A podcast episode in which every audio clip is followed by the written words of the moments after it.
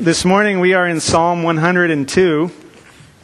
Turn there in your Bibles. It's right in the middle. If you're new to the Bible, the big number is what we call the chapter. Uh, we call this a psalm. It's a song. The little numbers are the verses. Psalm 102. A prayer of one afflicted when he is faint and pours out his complaint before the Lord. Hear my prayer, O Lord. Let my cry come to you. Do not hide your face from me in the day of my distress. Incline your ear to me. Answer me speedily in the day when I call. For my days pass away like smoke, and my bones burn like a furnace. My heart is struck down like grass and has withered. I forget to eat my bread. Because of my loud groaning, my bones cling to my flesh. I'm like a desert owl of the wilderness like an owl of the waste places. I lie awake. I'm like a lonely sparrow on the housetop. All the day my enemies taunt me. Those who deride me use my name for a curse. For I eat ashes like bread, mingle tears with my drink, because of your indignation and anger. For you have taken me up and thrown me down. My days are like an evening shadow. I wither away like grass. But you, O Lord, are enthroned forever. You are remembered throughout all generations. You will arise and have pity on Zion. It is the time to favor her. The appointed time has come. For your servants hold her stones dear and have pity on her dust. Nations will fear the name of the Lord, and all the kings of the earth will fear your glory. For the Lord builds up Zion. He appears in his glory. He regards the prayer of the destitute and does not despise their prayer. Let this be recorded for a generation to come, so that a people yet to be created may praise the Lord. That he looked down from his holy height. From heaven, the Lord looked at the earth to hear the groans of the prisoners, to set free those who were doomed to die, that they may declare in Zion the name of the Lord, and in Jerusalem his praise, when peoples gather together and kingdoms to worship the Lord. He has broken my strength in mid course. He has shortened my days. Oh my God, I say, take me not away in the midst of my days, you whose years endure throughout all generations. Of old you laid the foundation of the earth, and the heavens are the work of your hands. They will perish, but you will remain. They will all wear out like a garment. You will change them like a robe, and they will pass away. But you are the same and your years have no end. The children of your servants shall dwell secure.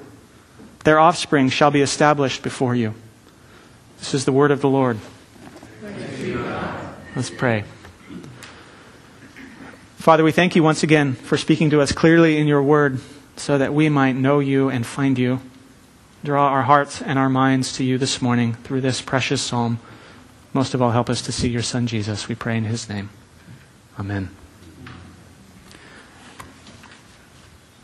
I always like texts like this one because they are so clearly relevant to us that I don't have to stress out about how to find an introduction for it to make you want to pay attention to what I'm about to say.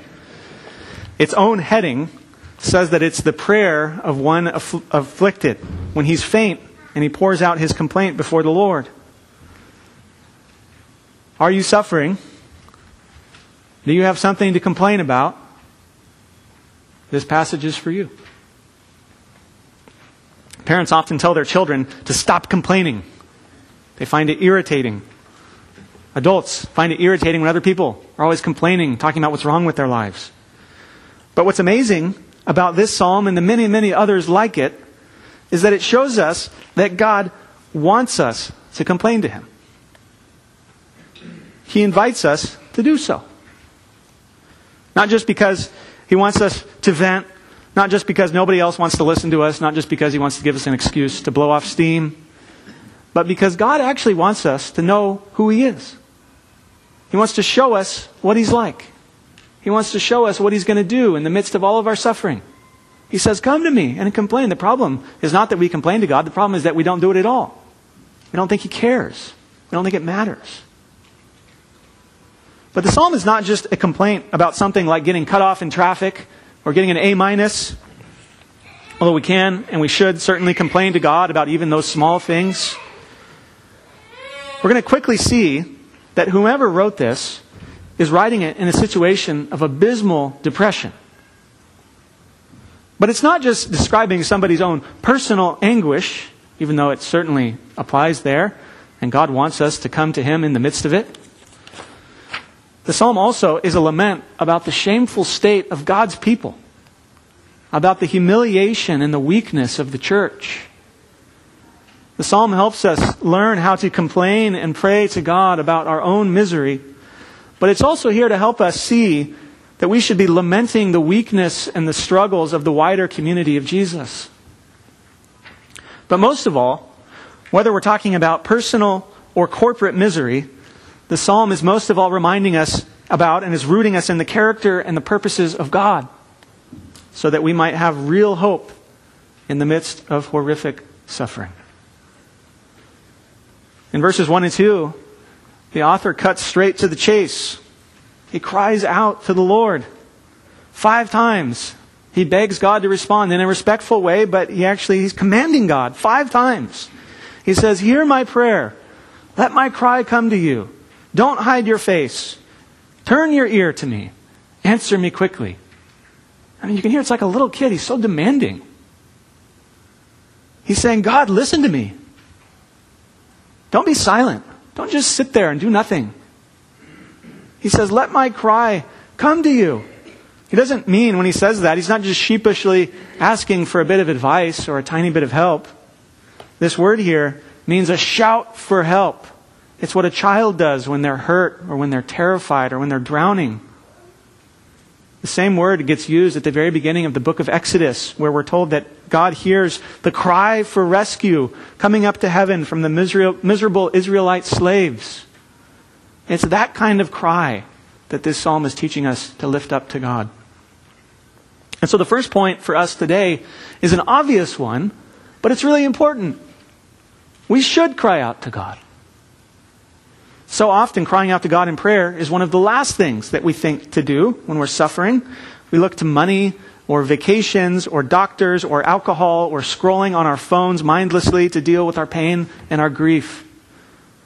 Maybe we think instead that God doesn't care. Maybe we think He's uninterested. Maybe He's mad at us. Or maybe He just can't do anything about it, so what's the point? But even when we're in the pit of depression and anxiety, the psalm is showing us that we should cry out to the Lord. It's not the only thing we should do, but it's the most important thing we should do.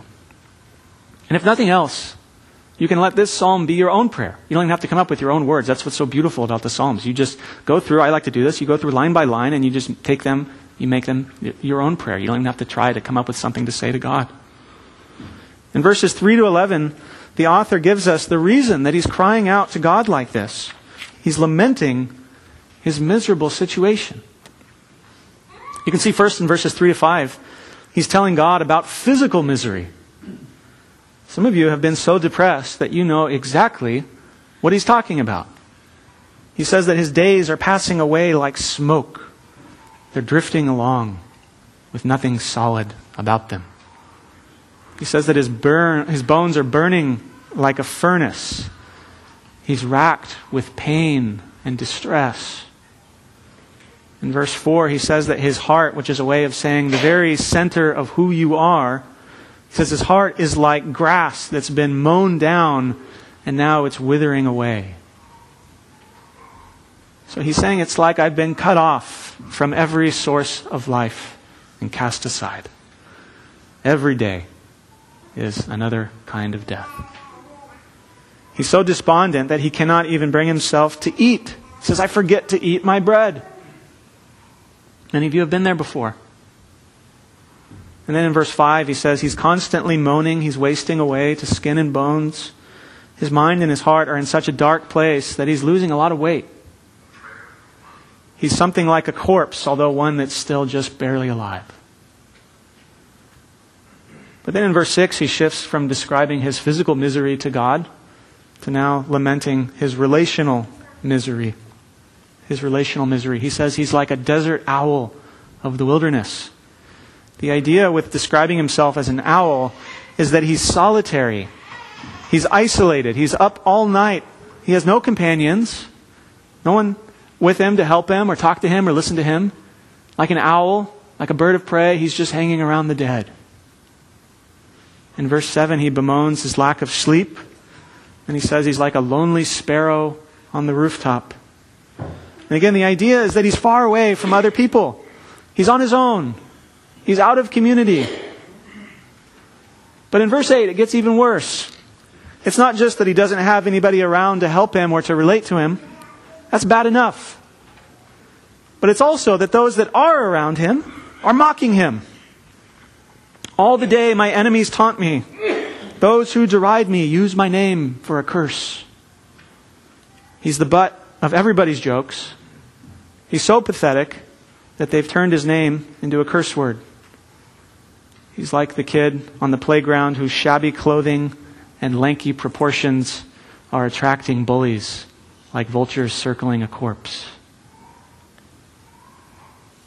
In verses 9 to 11, he reiterates everything. He reiterates his misery. He says, I'm eating ashes like bread. I think the idea there is that he's so miserable, he's so humiliated that he's just laid out on the ground. He can't even get up. He says, I'm mingling my tears with my drink. He can't stop crying. He says, My days are like an evening shadow.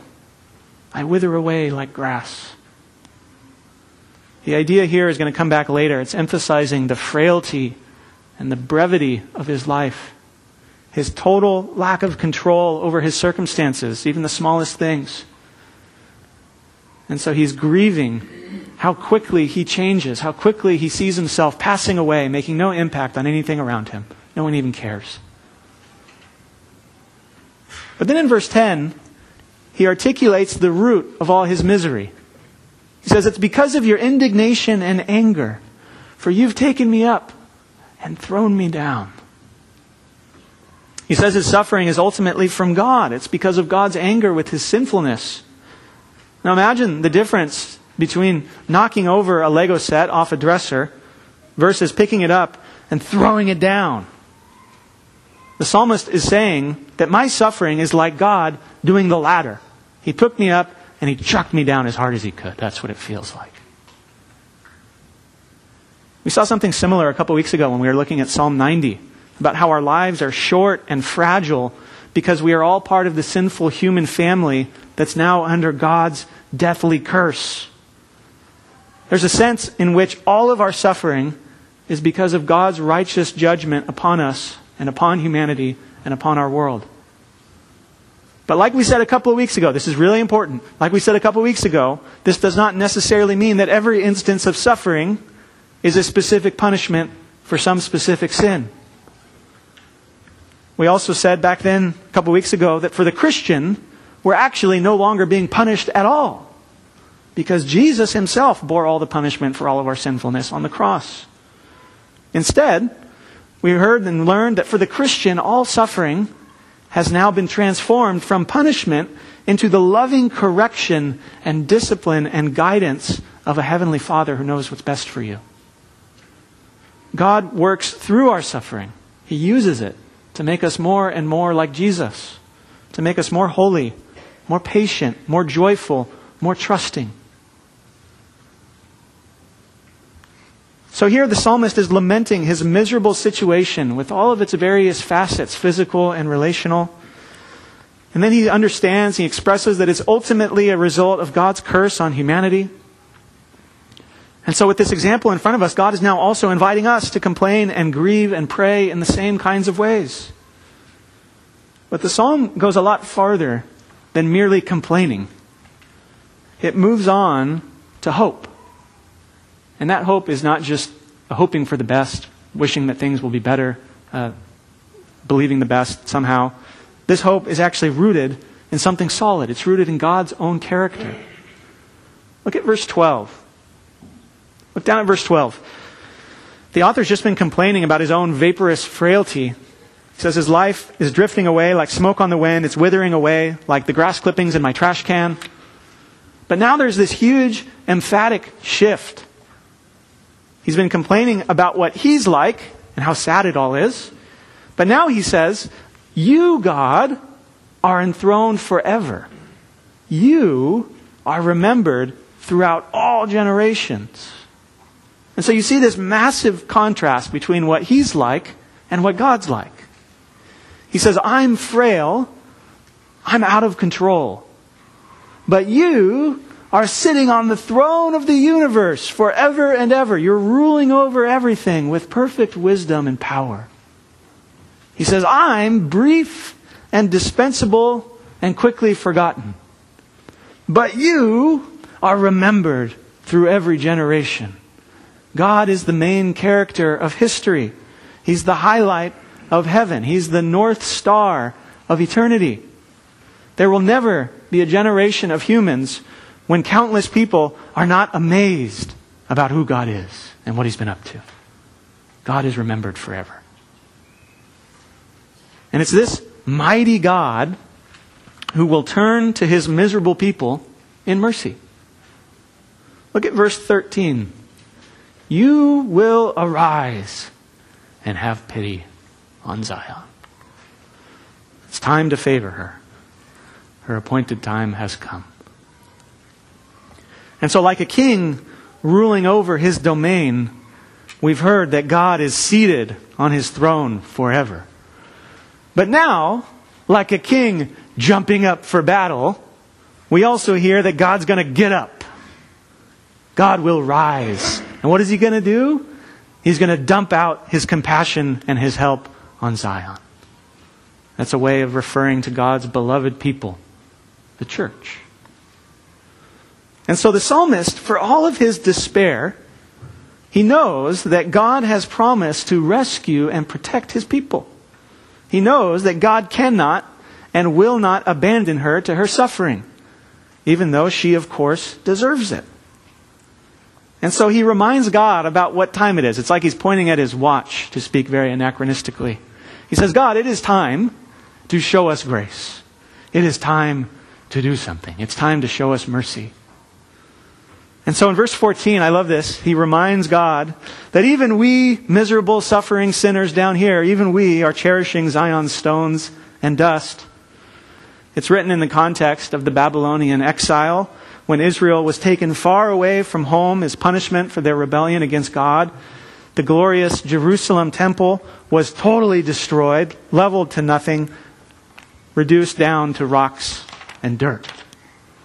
And so the psalmist is saying, me and the other people like me, we even love the ruins as much as they remind us of how bad things are, of how far we've fallen from what we once were and what we should have been. Today, we should mourn the failures and the weaknesses of the church around the world. We should cherish Jesus' beloved people, even in all of our weakness and humiliation. It's kind of trendy now, even for Christians, to be too good for the church, to look down on it, to talk about reinventing it or moving beyond it. But this psalm shows us that we should love the church, even, but especially, when it's struggling. God certainly does. That's why the psalmist is appealing to him over all this. That's why he's turning to God for help. In verse 15, he reminds himself of the future glory of God's people and of God's plans for us. He reminds himself, he reminds us of where the church is headed, even though it looks really pathetic right now. He says, Nations will fear the name of the Lord, and all the kings of the earth will fear your glory. God is working to draw all peoples to himself, all over the planet. There are many many Christians all over the world, lots and lots of them in Africa and Asia and Latin America. They are joyful in Jesus, they are eager to suffer for Him. God's working all over the world. One day, all the nations, even their rulers, are going to be gathered together around His throne to praise Him and thank Him. Jesus promised that He will build His church and that the gates of hell would never ever win out against it when he says that, he uses a, a, phrase in Greek that one of my teachers used to say means, no way, Jose. The gates of hell will no way, Jose, prevail against it. Verse 16, the psalmist says, The Lord builds up Zion. He appears in his glory. He's not abandoned us. He never will. Indeed, the precious verse 17. All of us should burn this onto our minds and our hearts. He regards the prayer of the destitute. He does not despise their prayer. He regards the prayer of the destitute. He does not despise their prayer. It does not say he regards the prayer of the pious and the put together and the well polished and the straight laced. No. He says, Oh, here is somebody who is destitute. Literally in Hebrew it says somebody who's naked. God does not despise your prayer in all of your weakness and suffering. Some of us think that our weakness and our sin and our failure means that God is somehow less interested, means that God is somehow disgusted with our prayers. But here you see that our failures and our struggles actually cause God to move towards us in compassion. And so, because of this, we should call out to Him like needy, dependent children. He loves to help us. In verse 18, the miserable psalmist now dictates a solemn message for the future. It's something like a literary time capsule.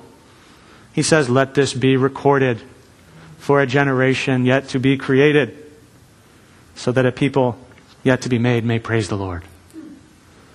And so it's like he's saying to you and me, he says, Hey, you, Christ the King Presbyterian Church, Austin, Texas, 2022. I have something that I want you to hear so that you will learn to praise God in the midst of your suffering and misery just like I have. And so our ears should perk up. He's writing for us. He says, I want you to remember that God has looked down from his holy height. He's looked down to hear the groans of the prisoners and to set free those who were doomed to die, that they might declare in Zion the name of the Lord and in Jerusalem his praise when peoples and kingdoms gather together to worship the Lord. And so this is a whole bunch of language all crammed together in a couple of verses that's all echoing the way that the Bible talks about Israel's original exodus out of Egyptian slavery.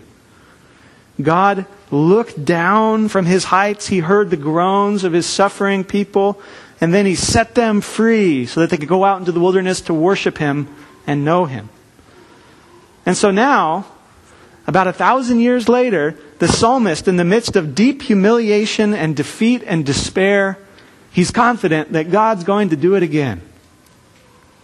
He's so confident that he says, I'm even going to teach future generations to sing about it like it's already happened. He's looking forward to a second Exodus, one even better than the first one. Now, when Jesus came, Jesus repeatedly and clearly framed his identity and his work in terms of this second Exodus. He came to deliver his people from slave masters even worse than Pharaoh, from their sin and their deaths and the devil from the misery of this world. This work of the second Exodus began in earnest with Jesus' crucifixion and resurrection, but it's going to be consummated one day. It's going to be finished when he comes back to judge and renew the entire cosmos. So we can look back on so much more than this psalmist could. We've, we've had so many things that have happened for us in the rearview mirror. We have the resurrection of Jesus, best of all. But like him, we're still looking forward in hope. We're still waiting for God to finish this work. So, why can and should we be so hopeful even in the midst of so much suffering? It's because of who God is, because of his character. That's how the psalm ends. That's where it really wants to drive us. In verse 23, he, re, he repeats this lament about his terrible suffering and humiliation. He says, God's broken my strength in mid course, He's shortened my days. The idea is that he's, he's going along on some journey or on a race, and right in the middle of it, God knocks him down. Right when things should have been going well, right when there was so much more, right when things could have worked out so much better. And so he says, I've cried out to God, don't sweep me away in the midst of my days. Don't cut me off. Don't cut us off so early. Now, why can he say this? Why should he say this? Why can we say this? He says it's because God never changes. It's the focus of the last couple verses. He says, God, you're the one whose years endure throughout all generations. God is the one who created everything in the universe. Have you guys seen this new telescope? Some of these pictures they're sending back of all these galaxies? It's amazing. Those galaxies and those planets and those stars and those black holes have been around a long time. Compared to our puny little lives, it may as well be forever. But the psalmist says in verse 26 that they're going to wear out just like your running socks. God's going to get rid of them. They're going to fade away when God decides to do something different with them. He says, But God, unlike the galaxies, you have always been what you always will be. God never, ever changes. He's eternal. The psalmist says, You will remain. You are the same, and your years have no end. And so God's unchanging character is the root of the psalmist's and our own hope in the midst of our misery. And so even though we are fleeting sinners who deserve God's judgment, it's actually good news that God never changes. That might sound like bad news at first if you hear that we're under his judgment and he never changes. What's so good about that? But the psalmist is ending in hope. He's saying this is good news that God never changes. Why? It's good news because God has promised to help and rescue anybody who puts their hope in him, and particularly in his son Jesus. God has made what we call a covenant. It's a set of promises to deliver his needy and sinful people from sin and death and suffering. And so, because God has committed himself to these promises, he cannot not keep them. To do so would be to deny himself. To do so would be for him to become a liar. The letter to the Hebrews says that when God made his promises to rescue us through Jesus, God swore an oath. And he had nothing higher than himself to swear by, so he swears with his own name. He swears by his own character. That letter says that God did this to show us the unchangeable character of his purpose, because it's impossible for God to lie. The author goes on in Hebrews to say that God has appointed Jesus as our high priest forever. He's always going to be our high priest, always ready and able to help us and to watch out for us in all of our suffering and failure and weakness. Back in the psalm, at the very end, verse 28, he expresses this great security and this confidence that we can have because of God's eternal character. He says, The children of your servants will dwell secure, their offspring will be established before you. You hear that language of stability, something that lasts. And so, whatever suffering you or the church might be facing today, we all need to know this. If we put our hope in Jesus, God can't not rescue you. God can't not care for you. God can't not provide for you. Even though, yes, of course, you are a sinner. You do not deserve it. You continue to show that you don't deserve it. God can and must rescue his needy people. He's promised, and he never changes. Let's pray.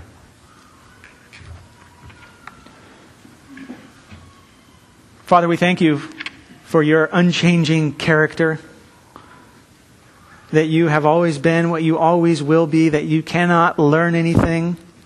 There's never anything that's new to you, nothing and anything that ever surprises you. We thank you that you are the stable foundation in the midst of a world of change. Teach us to grieve and lament our own sin and suffering, our own misery. Help us to come to you, not to be uh, too good or, or too uh, practical, down to earth, to come to you and express our concerns to you, our complaints to you. But at the same time, Father, we ask that you would help us to ground ourselves in you. Give us real hope in the midst of suffering so that we might endure and as we endure, we might become more like Jesus. We pray in his name. Amen.